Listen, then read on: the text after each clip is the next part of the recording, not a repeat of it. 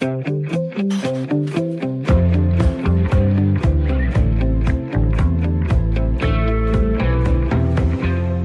Der blev kastet milliarder til højre og venstre, da samtlige af Folketingets partier mandag kunne præsentere en ny stor trafikaftale. Der skal bygges nye veje, jernbaner og ladestationer til elbiler, for bare at nævne et par af projekterne. I alt er der afsat 160 milliarder kroner til trafikprojekter, som skal styrke infrastrukturen og binde Danmark sammen på en langt stærkere måde, lyder det fra politikerne. Vi kigger nærmere på den nye trafikaftale og tager selvfølgelig også erhvervsbrillerne på i den forbindelse her i selskabet på Radio 4. Det er jo programmet, hvor vi tager et par af ugens store historier fra erhvervslivet op, sammen med vores gæster, som selv kommer fra erhvervslivet, og derfor kender det temmelig godt. Jeg hedder Stine Lynghardt og er vært på programmet sammen med dig, Jens Christian Hansen, mange år i erhvervskommentator. Hvordan er du kommet ind i studiet i dag? Jamen altså, jeg cykler og cykler og cykler.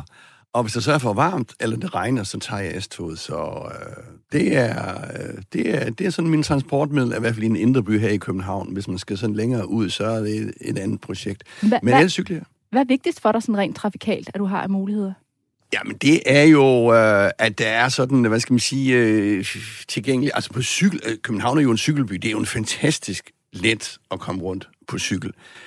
Biler, er det jo selvfølgelig lidt anderledes. Det er det jo en metropol, og øh, der sidder man stille øh, for øh, nogle år siden, der boede jeg i mit sommerhus i nogle måneder, fordi jeg var mellem nogle forskellige boliger, så skulle jeg køre ind op fra, fra, fra Asserbo, op nordpå, og det tog to timer nogle gange for 60 kilometer.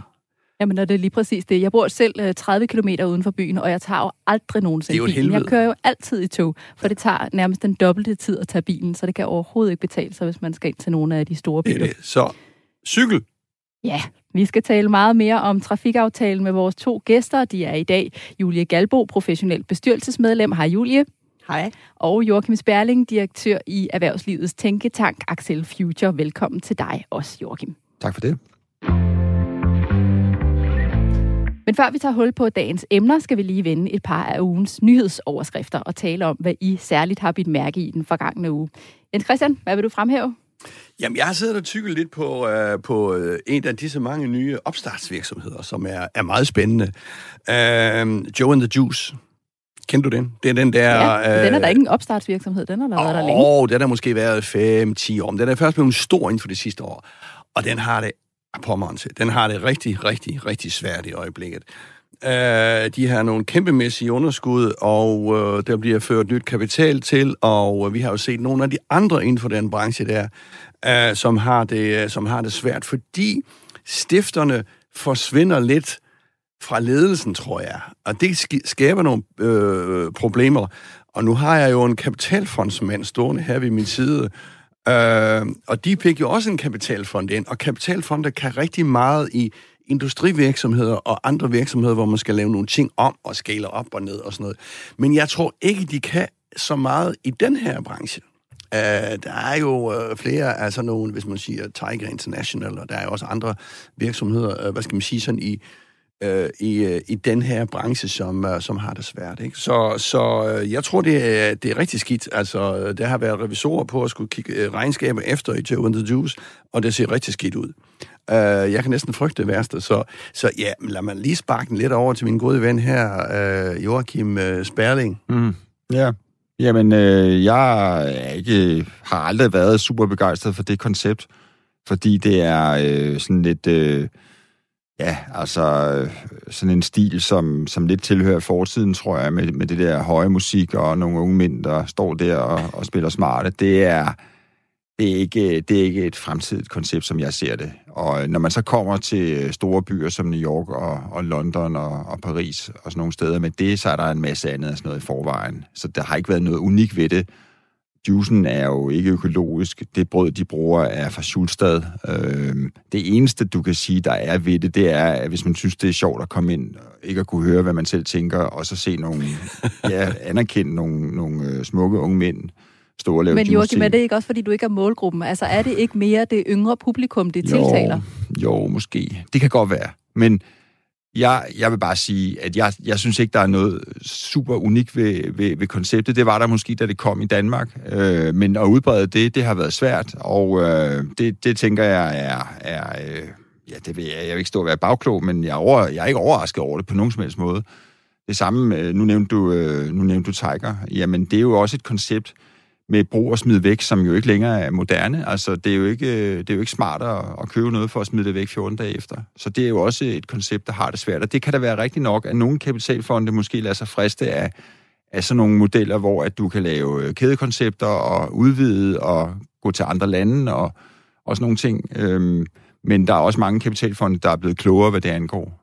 Så jeg tror ikke, at sådan nogle investeringer vil, vil finde sted i dag øh, i noget videre omfang. Julie, hvad har du bemærket i nyhederne? Åh, oh, jamen, øh, fodbold. Jeg kan virkelig godt lide fodbold. Jeg opdager til min, øh, lidt til min overraskelse, at der er utrolig mange af mine veninder, der følger ekstremt godt med i fodbold. Det er lidt en overraskelse. Og det er måske noget, de sådan lige pludselig gør? Ja, de påstår alle sammen, at de har været fodboldtilhængere i en lang tid. øhm, men i virkeligheden, så tror jeg, at denne omgang, det, det har på en eller anden måde tændt os alle sammen. Øh, der er noget national stolthed. Der er en fantastisk lederpræstation fra, eller ledelsespræstation fra landstræneren. Tænk, at man kan få et hold, der var så meget nede at ligge, op og stå igen, og, og til at spille så fremragende. Det er fandme godt gjort. Hvad er det, øh, Julemand har gjort? Fordi nu fremhæver du hans øh, ledelsesstil. Hvad er det, han har gjort? Jamen, kan du huske den første kamp? Kan du huske, hvordan vi ja. som nation nærmest alle sammen sad og var helt vildt kede af det, både fordi at Christian Eriksen tydeligvis var hårdt ramt, og fordi øh, at alle de søde drenge, de var tydeligt påvirket af det. De gjorde alle sammen alt det rigtige, passede på ham, støttede op, de spillede kampen færdig, hvilket må have været utrolig hårdt på det tidspunkt. Så gik de videre til næste kamp, hvor de spillede mod et hold, der på dagen bare var bedre, og tabte. Så havde du to tabte kampe og en, en meget prominent spiller, som ikke var med længere. Og så kommer de alligevel tilbage og vinder 4-1 og 4-0. Hvem fanden skulle have troet det? Altså, det er fandme godt gået. Og ikke bare vinder de, men de vinder på noget af det bedste, mest sjove, øh, fodboldglade fodbold, som en dansk landshold har spillet i, i den tid, jeg kan huske. Må jeg ikke lige supplere her, for vi har haft Kasper Julemand ind som profil her, øh, netop øh, på det der ledelse. Altså, pointet er jo, at han har 6,5, hvor mange er vi her i landet? 6 millioner. 6 øh, millioner dommere, der sidder og kigger på hans præstation, ikke? Altså, så det er virkelig noget, øh, øh, hvor du skal ud og kommunikere rigtigt til hele raden rundt. Vi er jo alle sammen øh, øh, mandagstrænere. Øh, så, og så vi er dygtige det, til det. Men ikke bare skal man kommunikere, og jeg medgiver, at han har været suverænt dygtig til at kommunikere, men han har også leveret varen. Han har fået det der hold til at spille sammen. Det hænger tit og sammen. spille fantastisk. Så og det er med med dygtigt. Hvad, hvad tror du, han har gjort? Øhm, magi. Øhm, ved jeg ikke. Men, men måske noget af det, der blev snakket om, øh, da han var profilen, han, han synes at have en empati, der ligger helt ud over det sædvanlige.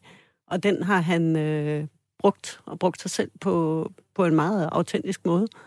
Og en måde, der har ramt åbenbart både spillere og alle de danske fans, som sidder rundt omkring i stuerne eller på stadion. Og det har skabt en stemning og en medgang, som spillerne sikkert har kunnet mærke. Det er super godt gået, og vi hæpper selvfølgelig ja. alle sammen på Danmark på lørdag. Hvad med dig, Joachim? Hvad har du bemærket i nyhedsbilledet? Jamen, det, altså, jeg har selvfølgelig også set fodbold, og, og jeg har en søn på 17, og vi spiller på Unibet på nogle af kampene og sådan noget, og synes, det er enormt sjovt. Og jeg har da også bemærket, at Kasper Julemand, han har gjort det rigtig, rigtig godt. Jeg vil så også bare fremhæve, at DBU jo også har fået opgraderet i ledelsen med, med Peter Møller, øh, som jo har fodboldfaglig indsigt og gode menneskelige kvalifikationer også. Så jeg tror, det er mere bredt i DBU, der også er ved at ske nogle, nogle flere ting. Øh, men øh, men øh, dermed ikke tage noget for, for Kasper Julemand. Det er helt fantastisk. Så, men det, jeg har bemærket i, øh, i den her uge, det er, at øh, øh, Copenhagen Infrastructure Partners er ved at rejse en fond, øh, som, øh, som skal øh, investere i PTX-projekter, øh, altså alt det her øh, nye grønne brændstof, alle de her øh, nye øh, former for, for øh, bæredygtig energi, som skal erstatte øh, det, vi i dag øh, bruger til fly og til, til biler, til lastbiler osv. Øhm, øh, 6 milliarder, og de vil gerne nå 17 milliarder kroner. Øh, det skal man lidt se i sammenhæng med børsnoteringen af denne her Green Hydrogen System, som blev børsnoteret øh, til en værdi af, af 3 milliarder kroner. Og, øh, og det er en virksomhed, som omsætter for 10 millioner kroner. Så altså, det, man skal huske når der er så mange milliarder i det her, det er, at der er jo ikke nogen, øh, der bruger de her produkter i dag. De er ikke færdigudviklet, så det er på forventet efterbevilling. Men øh, investorerne er villige til at kaste penge efter det i forventning om, at der kommer øh, store subsidier, nogle grønne afgifter eller en eller anden form for, for regulering, der gør, at øh, der kommer en efterspørgsel efter de her nye produkter, som er nødvendige, hvis vi skal nå at være klimaneutrale i 2050 og også vores øh, 70% mål. Så jeg synes, det er interessant at se, hvordan er investorerne flokker som de her nye øh, grønne muligheder øh, stadigvæk. Lad os runde nyhedsoverblikket af her. Tak til jer alle tre.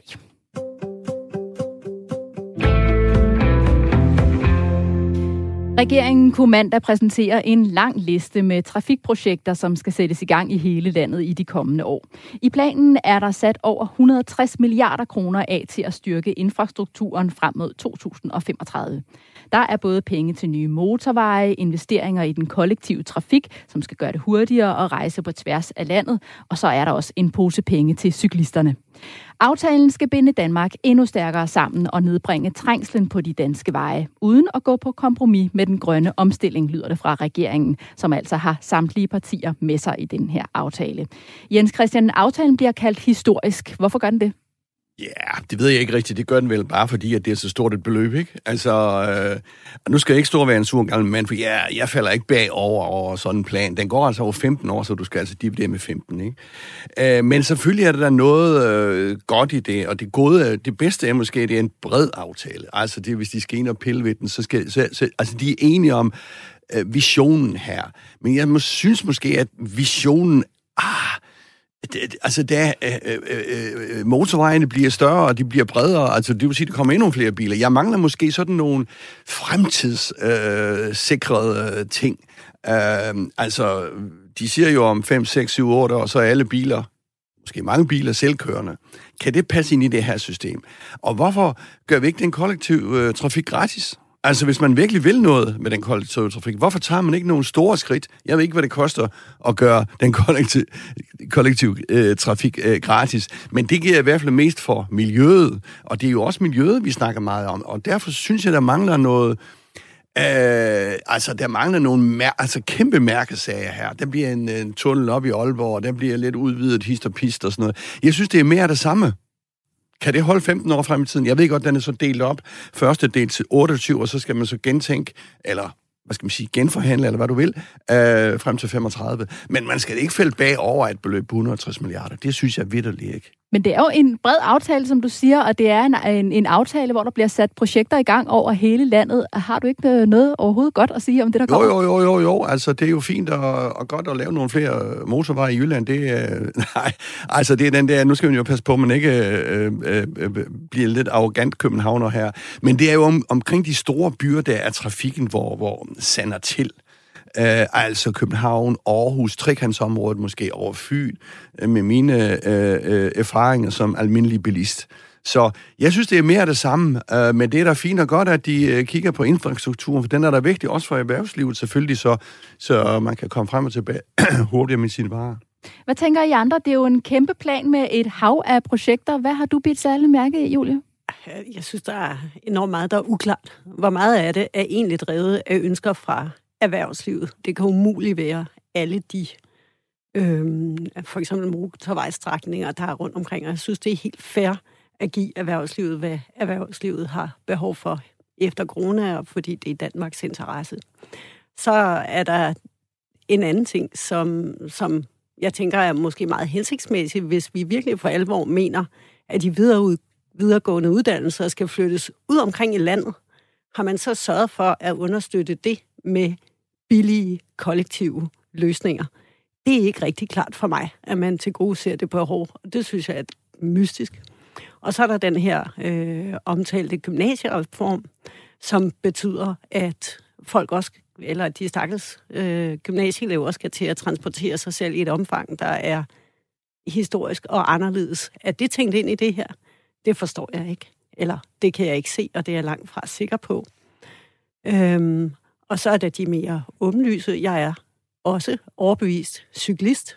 Der er meget få penge til cyklisme her. Jeg synes, det er vildt trist, at en i øvrigt en regering, der gerne vil være grøn, og som gerne vil være børnenes sådan ret systematisk, ikke, eller nærmest synes at modarbejde det her med at cykle. Jeg tror, det har nogle folkesundhedskonsekvenser, som, som bliver til at tage at føle på af år. Og så synes jeg også, at det er meget lidt grønt, det der er kommet ud af det. Det virker som om, at der er utrolig meget, der er på forventet efterbevilling. Vi sat, altså, der har været nogen ude at sige, at ja, jamen, det bliver grønt hen ad vejen, og vi får også nogle ladestationer. Men det bygger alt sammen på nogle hypoteser om, hvilken energiforsyning man måske kan have om 10-15 år. Og, og hvordan det skal føre til, at man når det her klimamål, det, det er meget svært ved at forstå. Men der er jo sat 3 milliarder kroner af til at forbedre forholdene for cyklisterne. Hvorfor er det, du mener, at det ikke er godt nok? Det er i den store sammenhæng relativt få penge, og der er sagt, sat langt flere penge af til andre trafikformer. Og hvis man mener, at cykler har den store fordel, at det er sundt at cykle, du får dyrket lidt daglig motion, og det er jo en temmelig grøn transportform, så synes jeg, det er mærkeligt, at man i de øh, i metropolområderne i Danmark ikke gør mere for at understøtte det. Hvad tænker du om planen, Joachim? Det er en stor plan. Der er mange penge, og øh, det, jeg kan forstå på dem, der har forstand på det, så er det sådan, at de fleste af de investeringer, man gør, de har et positivt samfundsøkonomisk afkast. Det er jo sådan, man vurderer det. Man har sådan en liste med, hvad der kan svare sig at bygge. Øh, hvad giver det største afkast? Det der ligger der nogle vurderinger til grund for. Jeg synes også, ligesom Jens Christian, at øh, det kunne have været lidt mere visionært. Øhm, desværre tør politikerne jo ikke at lave trængselsafgifter i de store byer. Det, det synes jeg, man skulle tage at overveje. Det vil jo også give øh, meget på klimaet, og det vil betyde, at der vil komme mindre trængsel, men selvfølgelig vil der være nogen, der skulle betale en regning. Men sådan er det jo, hvis man skal gå klimavejen, så bliver man nødt til at have, at det er dyrt at gøre det, som vi vil have mindre af. Og, og det tror jeg, man bliver nødt til at gøre på et eller andet tidspunkt. Det skulle man måske nok have overvejet lidt her, fordi det vil også kræve investeringer i infrastruktur. Øh, altså, at det for eksempel skal koste noget at komme ind i København, som Helle Thorning i sin, i sin tid forsøgte. Det lykkes ikke, øh, blandt andet på baggrund af, af modstand for omegnsborgmester. Men nu har man så taget den her, hvad er det, den hedder, Prinsesse Marys Bro? Ja, det er Kronprinsesse Marys Bro. Kronprinsesse ja. Marys Bro, hvor det kostede 14 kroner at køre over, med det resultat, at der ikke var ret mange, der gjorde det. Og det undrer mig bare, fordi at øh, hvis nu man har travlt, altså så kunne man jo tage den, i stedet for at køre over den der anden bro, som, øh, som der så, så er trængsel på. Altså, øh, kunne, kunne folk ikke lære at betale 14 kroner for det? Øh, jeg synes da, at man skulle gå den anden vej, og så lade det koste endnu flere penge, og så køre på motorvej for den sags skyld. Sådan så, at vi får øh, kørselsafgifter, fordi så længe at øh, der er mange flere fossile biler, end der er grønne biler, så er det jo en måde, vi kan øh, bidrage øh, til klimaet på ved, at, øh, at det koster noget øh, per kørt kilometer, og det koster noget at køre ind der, hvor der er meget trængsel, og dermed også meget udledning. Så det synes jeg er, er ærgerligt, men det øh, tror jeg desværre hænger sammen med, at der ikke er politisk mod til at træffe den slags beslutninger. Så aftalen afspejler jo den trend, der i øvrigt er, øh, om at øh, fordele investeringerne mere ud i landet. Øh, og det er jo derfor, at der bliver brugt mange flere penge øh, uden for, for København, hvor der ellers er behov. Vi vil jo gerne have den her øh, havnetunnelløsning øh, færdig. Den er jo underfinansieret. Der mangler jo en stor bid for at kunne gøre den ordentligt færdig stadigvæk, og det er der ikke sat penge af til, så vidt jeg lige kunne se. Så er der Bispingbuen, som, øh, som øh, vi godt vil have ned under øh, jorden, eller i hvert fald væk fra altså den der meget mærkelige konstruktion der midt mellem øh, Frederiksberg og, og Nørrebro. Øhm, så der er nogle ting i København, man går og savner, som man har brug for hjælp til. Jens Christian? Ja, og jeg, jeg synes også, øh, øh, der mangler noget på, på, på togdriften. Uh, fordi, uh, altså det er jo den kollektive trafik, hvis nu vi snakker om togdrift. Uh, jeg kører ikke meget i tog, men jeg kører der nogle gange i S-tog og i metroen herinde, og det virker godt nok smart. Men de andre tog, der har jeg været, jeg var i Sønderjylland her for et par måneder siden i tog, og puh, det, jeg synes, det tager lang tid. Altså, jeg ved ikke, om man skal lægge to parallelle spor, og så have et hurtiggående tog og, og, og, og et langsomt tog. Men, men jeg synes, de i den grad mangler at opgradere den der kollektiv trafik, hedder tog, for at fjerne noget af trykket på vejene. Altså, det vil jo også sige, så hvis du øh, bor i Holbæk, eller Vordingborg, eller i øh, Holstebro, eller i øh, Esbjerg, og alle mulige steder, jamen så skal du hurtigere kunne komme frem til din arbejdsplads. Det skal jo ikke tage sådan flere timer. Men hvis man kan gøre det lige så, så hurtigt som øh, ikke så hurtigt som metroen, fordi det er jo sådan... Øh, et, men altså, det kommer tog hele tiden, ikke? Så man men, ikke hele tiden skal bestille pladsbillet, og jeg, ved, jeg, jeg synes, det virker uh, Men bliver noget af det ikke løst med, der, der kommer jo nogle automatiserede S-tog, øh, som jo så også er planen, at de skal køre oftere, altså ligesom jo, jo, at, at jo, jo, metroen jo, jo, gør. Man bliver noget af det ikke løst der? Jo, det gør man jo måske nok. Man sætter lidt mere ind i det sammen. Nu tænker jeg mere på de lidt længere varende regionaltog og, og landstækkende tog, øh, som, som jeg ikke synes... Jeg umiddelbart kan jeg ikke se, det er meget øh, sat af til det. Jeg kunne godt lige vende, tænke mig at vende tilbage til dig, Julie, fordi du nævnte det her med, at du var i tvivl om, om, om erhvervslivet egentlig øh, efterspurgte øh, nogle, nogle løsninger. Jeg ved for eksempel, at øh, i, i Kalundborg har man i, i mange år øh, efterspurgt en motorvej, som man så nu har fået. Og, øh, og der kommer også en tunnel i Aarhus, som skal lede trafikken ned under Aarhus og ud til, til Danmarks største erhvervshavn, der ligger der. Så, så der er jo ligesom tænkt noget erhvervsliv ind i det. Hvad tænker du der om det? Dem har jeg set, og der har man tydeligt overvejet det, og det virker helt fornuftigt. Men der er en række andre af de her berømte motorvejstrækninger, hvor man tænker, at det er måske, eller man kunne, hvis man mig, have en lille mistanke om, at det er måske, fordi der sidder noget bagland af politisk karakter, og synes, det ville alligevel være rart at have en motorvej til, til næste gang, vi skal ja, næste gang vi skal et eller andet sted hen. Altså som handler øhm, om noget privatkørsel, og ikke handler om at, at gavne erhvervslivet, for eksempel? Det kunne man forestille sig, ja. Men, man kunne jo også tænke på, hvis man dissekerede det her, fordi alle partier siger, at de er glade fra højre til venstre, så alle har jo fået noget, ja. og alle har jo fået noget til deres politiske baglande. Og det er jo godt og fint, og jeg startede med at sige, at det var godt med et bredt forlig, og bla bla bla. Men det kan jo også være den der, okay, så får du 300 millioner, så får du 400 millioner, så får du 500 millioner, og så kan du gå hjem til dit politiske bagland og sige, hvad, se her, hvad far og mor gjorde, ikke? Mm. Jo, vi er alle sammen glade. Det regnede på os alle sammen. Det var dejligt. Det er jo tanken, at politikerne også vil, øh, vil skabe et sammenhængende Danmark med den her plan. Øh, mener du, at man får skabt en mere sammenhængende Danmark, Joachim? Hmm. Ja, det kan godt være. Altså, øh, det er jo klart, at der er nogen, som føler, at de er langt væk fra der, hvor det sker, og nu kan de komme lidt hurtigere frem, og det betyder åbenbart rigtig meget. Og øh, ja, jeg ved, jeg synes, det er svært at vurdere. Øh, jeg synes, det med, med, med Kalundborg var fornuftigt. Øh, som, som jeg også talte om før, det har jo stor betydning for Novo Nordisk og Novozymes og andre virksomheder. Kalundborg er jo sådan en, på grund af deres havn blandt andet, øh, en, en, et øh, regionalt kraftcentrum, hvor man jo så også har flyttet nogle uddannelser hen, blandt andet noget arkitekt. Øh, øh, men, øh, men øh, så det er vigtigt, og øh, der er der sikkert nogle gode tiltag det der, men der mangler også nogle lidt mere visionære tiltag. Men det er trafikpolitik, øh, er jo i Danmark sådan noget, politikerne elsker, og øh, de kan få deres eget navn på den der motorvej, så de er jo helt vilde efter at blive øh, fotograferet sammen. De, de præsenterede den jo, jeg har aldrig set så mange politikere på en gang for så mange forskellige partier på det der. Kan du huske, i, øh, før det 20-30 år siden, der havde man noget, der hed den jyske Trafikmafia. Yes, yes. Kai Ikast. Kai Ikast, Svend Heiselberg, Arne ja, Melchior, ja. Rigsgaard Knudsen og Helge Mortensen. Altså konservativ Venstre, og så Socialdemokratiet. Og de sad en sen aften og besluttede, hvordan trafikstrukturen skulle være i Danmark. Julie, du havde lige en kommentar. En... Ja, men jeg synes, der er en ting, som, som er tankevækkende i alt det her. Det er, at nu har vi, nu er vi ved at forhåbentlig at være igennem hele det her covid. Og vi har snakket meget om, hvor hvor meget det har betydet for folks almindelige velfærd. Der er færre spontane aborter, der er færre, der går ned med stress, der er alle mulige gode ting, fordi folk har siddet hjemme og ikke rørt sig så meget. Og så har man som kontrast dertil et stort set enigt folketing, som synes, at vi til synligheden skal bevæge os meget, meget mere, end vi har gjort tid til. Uden overhovedet at reflektere over, mm, gør det noget godt mm. for danskerne? Jeg kunne godt tænke mig ganske kort at runde af med dig, Jens Christian. Øhm, hvad tænker du om, er det godt for Danmark, at der bliver, og for dansk erhvervsliv, at der bliver investeret i infrastruktur? Ja, selvfølgelig er det det. Altså det skal bare være, nu har vi set, og vi, vi har måske været lidt sure, men sådan er det jo altid. Øh, jamen selvfølgelig er det godt. Øh, infrastruktur altså er jo mange ting. Det er jo ikke kun at transportere øh, på vejene, det er jo også hele teleinfrastrukturen, som vi ikke skal ind på her. Men selvfølgelig den der fysiske infrastruktur, den skal jo være i orden, og vi kan hurtigt komme frem og tilbage til arbejdspladser, hvis vi skal ind på arbejde, og så videre. Så, selvfølgelig er det godt.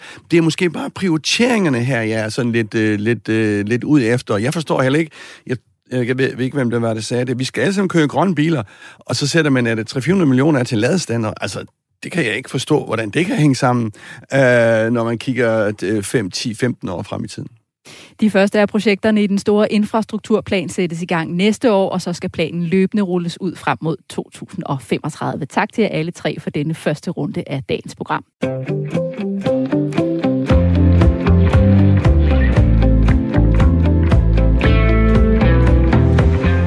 Vi er i fuld gang med selskabet på Radio 4-programmet, hvor vi går i dybden med et par af ugens store erhvervshistorier og går tæt på nogle af de personer, der gør en forskel i erhvervslivet. Jeg hedder Stine Lynghardt, og jeg er den ene vært på programmet. Den anden er dig, Jens Christian Hansen, erhvervskommentator, og vores gæster er i dag Julie Galbo, professionel bestyrelsesmedlem, og Joachim Sperling, direktør i Erhvervslivets tænketank Axel Future. Nu skal det handle om den eksklusive klub af milliardærer, både her i Danmark og udlandet. For vi har gang på gang set velhavende mænd og kvinder, overvejende mænd, bevæge sig uden for deres felt og for eksempel gå efter at få en gammel drengedrøm opfyldt. Der er nogen, der har købt restauranter, andre har købt en fodboldklub eller kastet sig over rumturisme, og der er også flere, som har købt banker. Men hvad får de egentlig ud af den slags investeringer? Det kigger vi på nu.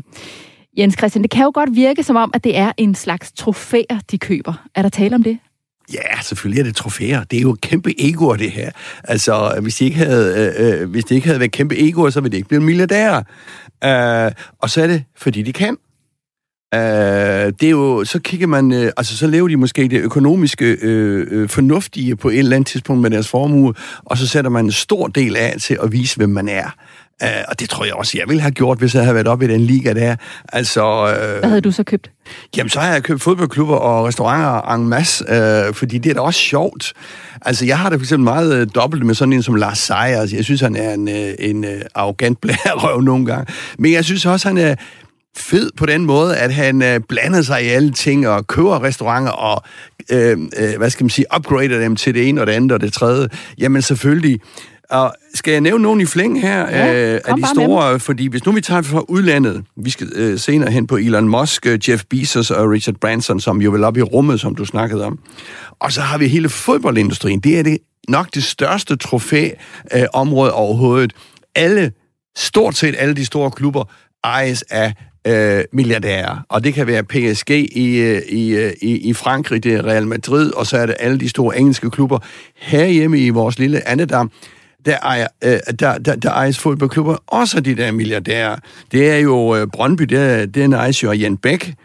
Parken, det er tre milliardærer, Skærbæk, Karl Peter, og, og Lars Seier, som i øvrigt også har en, øh, en øh, Rungsted, Golf, øh, Rungsted Ishockeyklub, Øh, OB, det er Torborg med Lisi.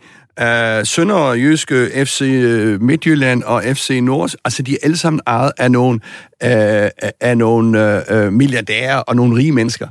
Uh, og så har vi så restauranterne, uh, og uh, jamen altså, og det du måske lige nævnt, er grund til, at vi snakker om det, det er også banker, noget han ad vejen har været. Det basisbank var jo ejer Lars Tusen. Han skruede så ned her for nylig, fordi det ikke hang så godt sammen. Det gik, det gik vist halvt dårligt. Vi har tidligere set Samsung Bank og Capi Nordic, øh, som var ejet af sådan nogle øh, tvivlsomme typer. Øh, begge to er også gået ned. Øh, så bare for at sige, at øh, hvis du er milliardær, så kaster du dig over noget, der giver afkast på den ene side, men måske også noget, som er ikke kun om over, fordi det, det, det lyder så flot, men som er, det er ligegyldigt, om det giver underskud. Altså, så det er mere en interesse, end det er en investering i et projekt? Ja, det tror jeg helt afgjort. Derfor kan det jo godt være, at hvis man skal se Elon Musk og øh, Jeff Bezos og noget, altså, de kaster sig ud i rummet. Det kan jo godt være, at det afføder noget teknisk øh, kunde på en eller anden måde, øh, som kan give noget til helheden. Øh, det skal jeg ikke gøre mig klog på, men øh, grundlæggende så behøver det ikke at give afkast. Tror du også, at det er noget, hvor de sådan ligesom prøver at overgå hinanden, eller er det et personligt er det projekt? det. Har du set nogle af de der store uh, russiske oligarker, som køber uh, private jagter? Der snakker vi ikke om 100 millioner, vi snakker ikke om 1 milliard, der snakker vi om jagter til 2, 3, 4 milliarder kroner. Det er der selvfølgelig. Hvor mange helikopterdæk har man og sådan noget? Selvfølgelig er det det. Hvad tænker du om uh, den her slags investeringer, Joachim? Jamen, jeg tænker for det første, at øh, hvis man køber en bank for at have det sjovt, så, så, så er jeg slet ikke med. Altså, det er nok det kedeligste, man overhovedet kan beskæftige sig med. Øh, undskyld, Julie, men... men øh, hvad det er det? lidt masochistisk, tror jeg, at købe en bank. altså, at købe en bank for at have det sjovt, så vil jeg sige, det, øh, så, så, så ved jeg ikke, hvad der er galt. Men øhm, jamen, jeg er da helt med på, hvad Jens Christian siger om Lars Seier, som ejer Alchemist, altså som han har postet 100 millioner kroner i. Øhm, kado, hvad hedder det ikke kado, men øh, hvad hedder den? Øhm, Geranium. Ja, Geranium, øh, som han også har kastet rigtig mange penge efter. Og, og øh, så er der FCK, øh, og, og, og jamen, det der, han har det da sjovt med det. Altså, hvis han har råd til det, øh, så synes jeg, det, det er da meget skægt, at der er nogle farverige personer. Altså, Donø, øh, Flemming Østergaard, han var jo ikke øh, milliardær. Øh, han havde selvfølgelig nogle penge og sådan noget, men man savner jo den slags personer, øh, som kan være med til at sætte kolorit på, øh, på fodbolden. Øh, det er også godt, at der er nogen, som vil investere i, øh, i restauranter. Altså det, at vi har alle de Michelin-restauranter i København, det ville vi jo ikke have, hvis ikke der var nogen, altså for at sige det på godt dansk, nogle tossehoveder, som, øh, som kaster penge efter det, fordi altså, det har fodbold og restauranter til fælles, det, er, det giver ikke overskud. Det gør det som hovedregel ikke. Altså de eneste, den eneste fodboldklub i, i Danmark på topniveau, som tjener penge, det er FC Nordsjælland. FC Midtjylland er begyndt på det, fordi de har været rigtig dygtige til at, at sælge nogle spillere, og nu er de øh, også kommet med øh, i det sjove med, med Champions League og sådan noget. Så øh, generelt må man bare sige, fodbold og restauranter, det er det værste, du kan investere i, så de gør det kun for sjov. Men du forstår så ikke helt, hvorfor det er, at de investerer i banker. Hvorfor tror du, de gør det?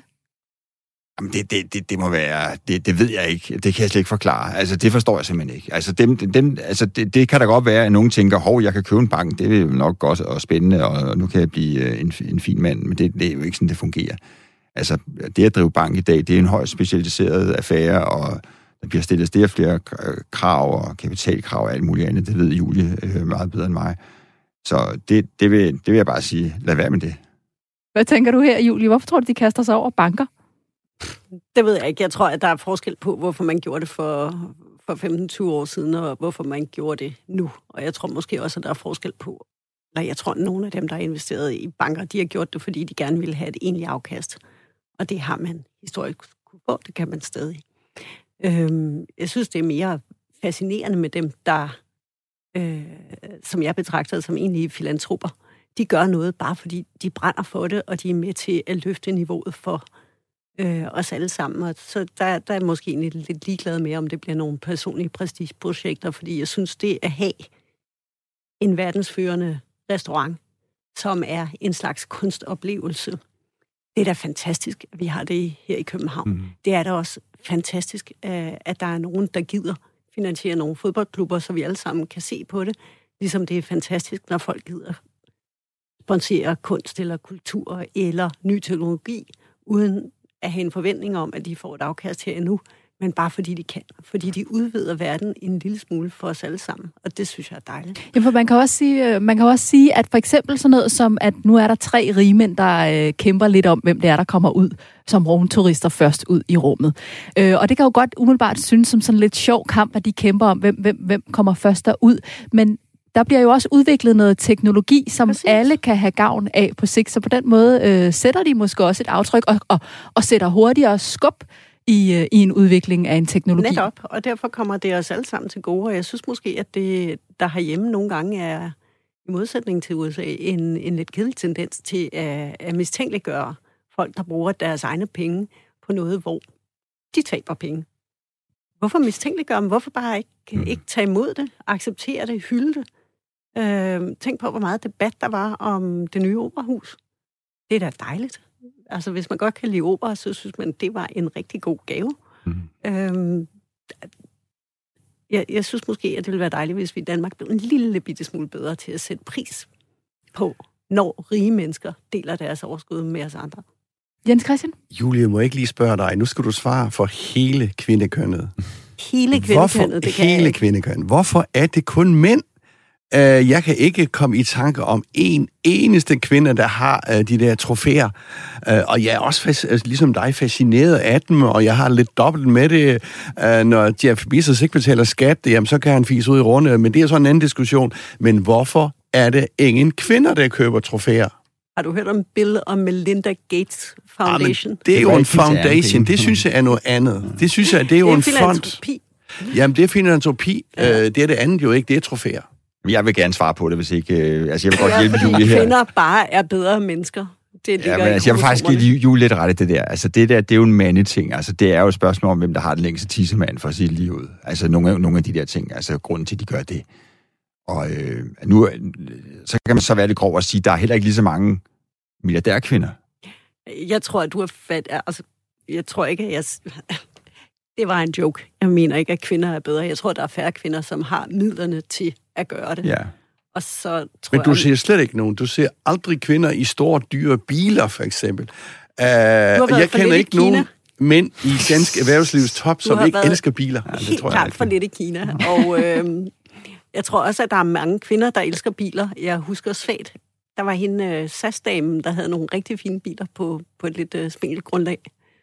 Øhm, det er dig, der er journalist, tænker ikke, skal øh, kunne huske det. Amanda der, Jo, altså. præcis. Nå, Amanda, ja, men Ja. det var jo en frygtelig sag med... Det var en øh, frygtelig sag, men hun var helt klart glad for biler. Ja, ja, ja, ja. Øh, jeg synes også, at, øh, at jeg kan huske noget med nogle meget dyre heste til nogle døtre, og, og nogle flere biler, og en jagt i Sydafrika, og forskellige ja. andre ting. Ja. Det var vist også en kvinde, der stod der Mm. og brugte nogle penge, som egentlig burde, øh, eller det var skatteyder finansieret. Ikke? Men er- så, så jeg er lidt uenig. Jeg kan godt finde kvinder, der kan lide prestigeprojekter. Jeg kan godt finde, finde kvinder, som ikke øh, har opført sig helt pænt. Hvad er det, der er prestige i Kina, som du peger på? Der er nogle meget rige kinesiske kvinder, som har grundlagt store erhvervsimperier, og jeg tror, de fører sig frem på nøj- eller jeg ved, at de fører sig frem på nøjagtig samme måde. Det kan godt være, at de ikke har bygget en rumraket, men øh, de har meget, meget fine samlinger af biler og smykker og huse og alt muligt andet. Jens Christian, er der noget, der er smartere end andet at kaste sig over, hvis vi kigger på det rent økonomisk, hvad man kaster sine penge efter? Nå, på den måde, altså, altså hvis det er, i gamle dage, så er man jo fornuftsbetonet, købe obligationer og lægge dem ned i kælderen og klippe kuponer. Uh, og det er så lidt kedeligt i dag, hvor det er 0 øh, procent i rente. Ja, og så har du jo selvfølgelig hele aktieinvesteringsdelen, og så har du hele iværksætter øh, delen, hvor du virkelig, øh, inden for tech for eksempel, hvor du vir- og biotech, hvor du virkelig kan tjene mange penge, hvis du er rig og komme med ind på sådan en. Men øh, hvis vi snakker om det der trofæhalløj, øh, så kan jeg ikke lige se, at der skulle være så forfærdeligt mange steder. Jeg tror, Joachim nævnte det, altså fodbold og restauranter. Det er i hvert fald den sikre Øh, den sikre vej til at tabe penge, jeg så det seneste regnskab for Lars Seier, han har tabt 225 millioner i det seneste regnskab, øh, så, så det er sikkert mange af de ting der, det ved jeg ikke noget om. Men nej, det ved jeg ikke, så skal du ind i den traditionelle øh, investeringsstrategi, det er en helt anden, øh, det er jo en helt anden boldgade. Hvad betyder det så for de virksomheder, de kaster sig over? Altså for eksempel restauranterne, at de får et uh, skud kapital fra en rigmand, Joachim? Jamen, det betyder, at, øh, at der er de der, jeg kan ikke huske, om det er 12-14 københavnske restauranter, som har en Michelin-stjerne eller to Michelin-stjerner, og Geranium har tre Michelin-stjerner. Er det, vil simpelthen de derfor, de høster Jamen, de stjerner? vil ikke, ja, for, fordi det kræver så mange penge. Altså, den eneste restaurant i København, som ikke er ejet eller støttet af en eller anden milliardær, er jo AOC, som også har to stjerner. Og de gør det rigtig godt, men ellers er det normale jo, at der er en eller anden med nogle penge bag øh, til at holde hånden under det. Fordi risikoen er, at, øh, og nu her under corona har det været helt forfærdeligt for dem, øh, altså så, øh, så koster det simpelthen for mange penge. Og så kan du selvfølgelig sige, Noma, ja, de har jo gjort det rigtig, rigtig godt, og det har de gjort, fordi at de er kommet op i en liga, hvor der kommer folk fra udlandet og alt muligt, og de har lavet øh, burgerkoncept, og de rejser rundt i hele verden og sådan noget, så de, de kan noget helt særligt. Det, men det er jo også blevet udviklet over rigtig mange år, ikke? Så de fleste, de har, de har brug for, for sådan en sponsor der. Øh, I hvert fald også til at starte med. Altså Alchemist, hvis man har været der, så kan man jo se, at det her det har altså ikke været gratis. Øhm, og ind den restaurant med.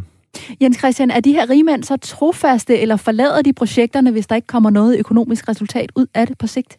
Ah, de er vel sådan forholdsvis trofaste, måske også fordi de bliver låst fast i deres underskud.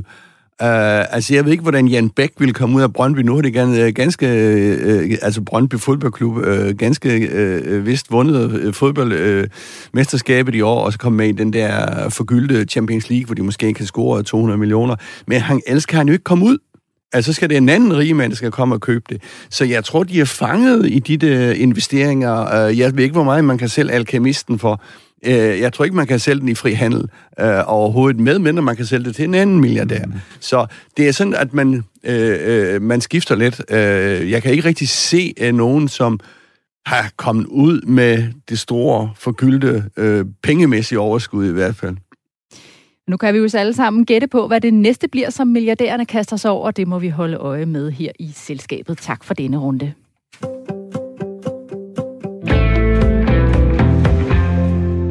Nu skal vi til ugens erhvervsprofil. Hver uge tegner vi her i selskabet profil af en person, der spiller en stor rolle for eller i dansk erhvervsliv. Og da vi sad og talte om, hvem vi skulle vælge i denne her uge, så pegede du, Jens Christian, på Peter Strårup, den tidligere direktør i Danske Bank. Og inden jeg fortæller lidt mere om ham, vil du så ikke lige fortælle, hvorfor du synes, at vi skulle tale om ham, Jens Christian? Jo, altså det synes jeg, vi snakker jo tit om banker her og finansverden, og øh, min påstand, det er jo, at Stroop mere end nogen anden enkelt person har tegnet det finansielle landkort, som det er lige nu. Han var med som ung i, øh, i direktionen i 89-90, da øh, Danske Bank overtog Københavns Handelsbank og Provinsbanken. Øhm, øh, han har senere købt Danica og fået et stort pensionsselskab ind. Han købte BG Bank, øh, den, gang, den tidligere Bikuben og Sivo Bank, og han købte Realkredit Danmark. Øh, så derfor havde han sådan det der finansielle supermarked, i hvert fald i Danmark, Øh, så kan man så diskutere, om det er godt eller skidt, men, men det fik han i hvert fald. Det var ligesom tri, tidens trend der i 90'erne og 0'erne. Og så skreg de alle sammen på, du skal til udlandet, du skal købe i udlandet. Og så tog han til Irland og købte for 20 milliarder, tror jeg. Det gik skidt.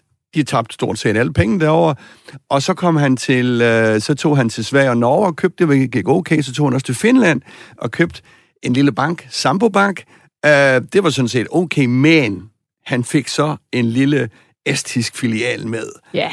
Og øh, denne estiske filial, den har vi jo skrevet og talt om nu i tre år, fordi det er jo der, alle, øh, hvad skal man sige, hvidvask-skandalers moder øh, udspringer fra, og derfor står Danske Bank lige nu i et øh, brandingmæssigt øh, hul i jorden, øh, kan du sige. Og det må Strup selvfølgelig tage, tage, tage, også tage på sin kappe. Jeg er lidt... Øh, øh jeg har lidt blødt punkt for, øh, for Strohrup øh, som bankmand, men her har han jo selvfølgelig kikset sin due diligence, som det hedder, sin grænskning af den der estiske filial, da han købte den i 2006. Og hvis jeg lige skal give lidt mere øh, baggrund om Peter Stroop, så startede han sin karriere som bankelev som 17-årig, og har nærmest haft Danske Bank i blodet lige siden da.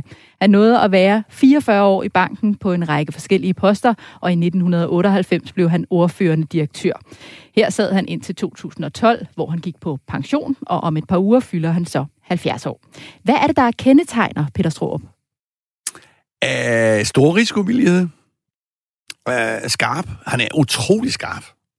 Uh, jeg har snakket med ham rigtig mange gange. Han har også givet mig min måske største skideball, jeg har fået som journalist. Uh, kan huske en morgen, han, uh, der blev ringet ned fra Danske Bank. Uh, du, skal, du, du skal skynde dig at komme ned i Danske Bank, og så kom jeg ned, og så sad Stroop der med det klassiske kaffe og det der vinerbrød, og så kiggede han over på mig, og så sagde han, med til dårlig journalistik har jeg dog aldrig set var en sag, vi skrev om Hafni, og jeg ved ikke. Men han har aldrig fortalt mig, hvad det var, jeg skrev, det var forkert. Jeg tror, jeg ramte ind i nogle øh, forhandlinger, som måske var lidt øh, dårligt timet set fra hans side, men godt fra min side. Vi fik det siden meget godt, og øh, jeg har stor respekt for, øh, for Peter Strops øh, øh, hjerne, kløgtige hjerne, det må jeg sige. Hvilket billede har I andre af ham, Julie?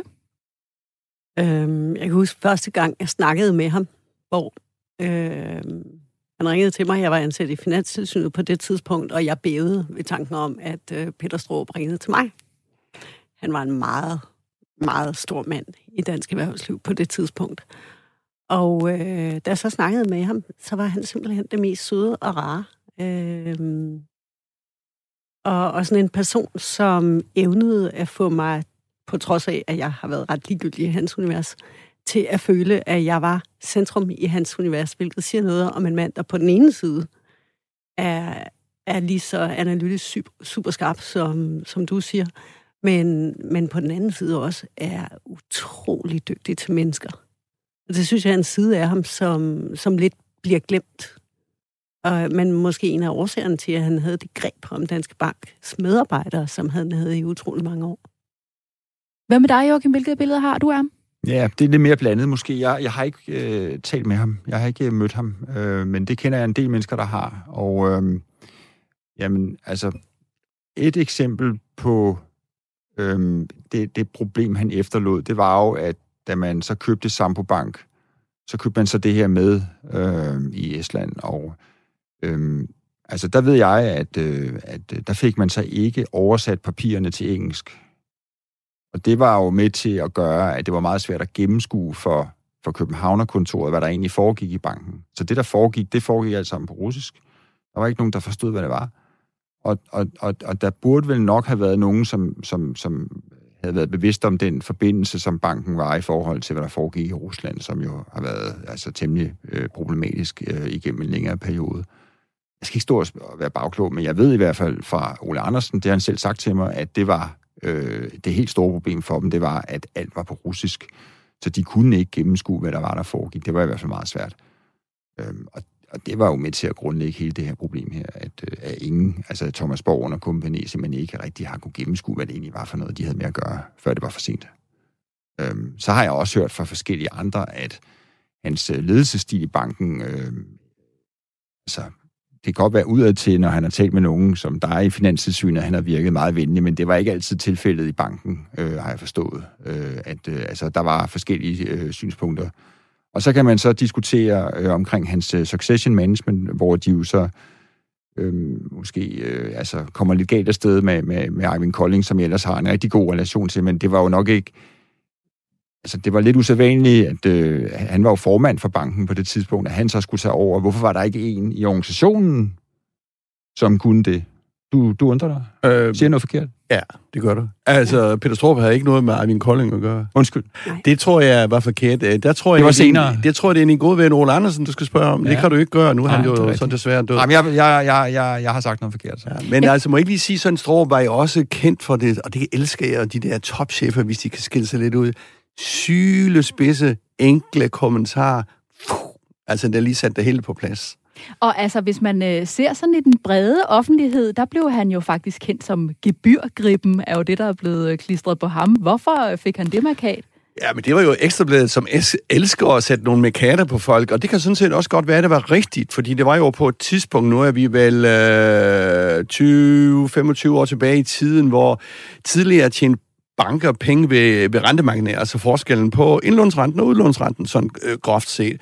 Men jo flere ting, der kom på, jo mere skulle man så lægge over på omkostningerne. Altså gebyrer, og det, hvis det er noget, øh, der er konservativt, så er det jo selvfølgelig bankkunder. Øh, fordi så kan man jo pludselig se, hov, øh, så kom det jo et hav af gebyrer. Noget kom, det mest kom igennem der var også et dankortgebyr, som øh, var op og vende i Folketinget, som blev en kæmpe stor sag øh, på lige som faldt. Men det korte og lange, det er jo i dag, at det er meget mere adfærdsreguleringer, kan du sige, fordi øh, hvad skal man sige, de enkelte, øh, altså du betaler noget hen ad vejen, som du belaster banken i dag, altså på gebyrsiden. Så han var lidt foran sin tid, vel sagtens her, og tog så de slag som landets største bank, og sådan er det også. Hvilket aftryk har han efterladt sig, Julie? Jamen, som Joachim var inde på, så har han efterladt sig mange aftryk. Han har en... Øh, altså, man kan sige, at han grundlagde, og, og det har næppe været intentionen, men han grundlagde øh, en kultur sammen med sine forgængere, som nok er roden til mange af de udfordringer, banken har i dag. De har en helt særlig selvforståelse i Danske Bank. Har de generelt ry for i sektoren. De er lidt bedre end de andre. Øhm, det har sikkert været berettiget for en del år siden. Nu, nu kan det diskuteres. Der har været en meget hierarkisk øh, ledelsesstil, som han i hvert fald var, øh, var kendt for, men det var hans forgængere også. Mm. Hvis, altså, man modsagde ham ikke. Når han sagde noget, så var det ligesom det, der skete. Og på en måde, så så gjorde det banken god, fordi de har været utrolig gode og hurtige til at eksekvere på nogle ting. Men det betyder også, at nogle af de advarsler, der er kommet op gennem systemet, dem har man ikke hørt, fordi der har jo siddet en direktør og sagt noget andet. Så det her med at, at snakke sammen eller at blive udfordret på sine synspunkter, det er ikke så, eller det har der ikke været så meget af, og det betyder, at der har været nogle ting, der er virkelig svære at rydde op i. Peter Stroop fylder, som jeg nævnte indledningsvis, 70 år om et par uger. Lad os runde ugens erhvervsprofil af her. Tak skal I have.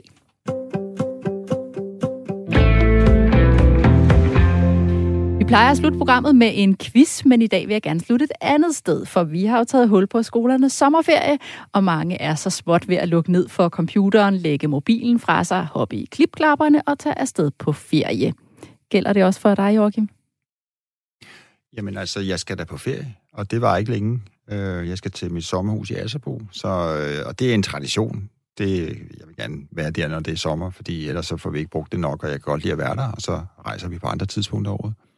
Er der noget, der er vigtigt for dig i en sommerferie? Jeg vil gerne læse nogle gode bøger, så vil jeg dyrke noget sport, som jeg altid plejer at gøre, være sammen med familien, se nogle venner, men ellers ikke have for mange planer. Og hvad med dig, Julie?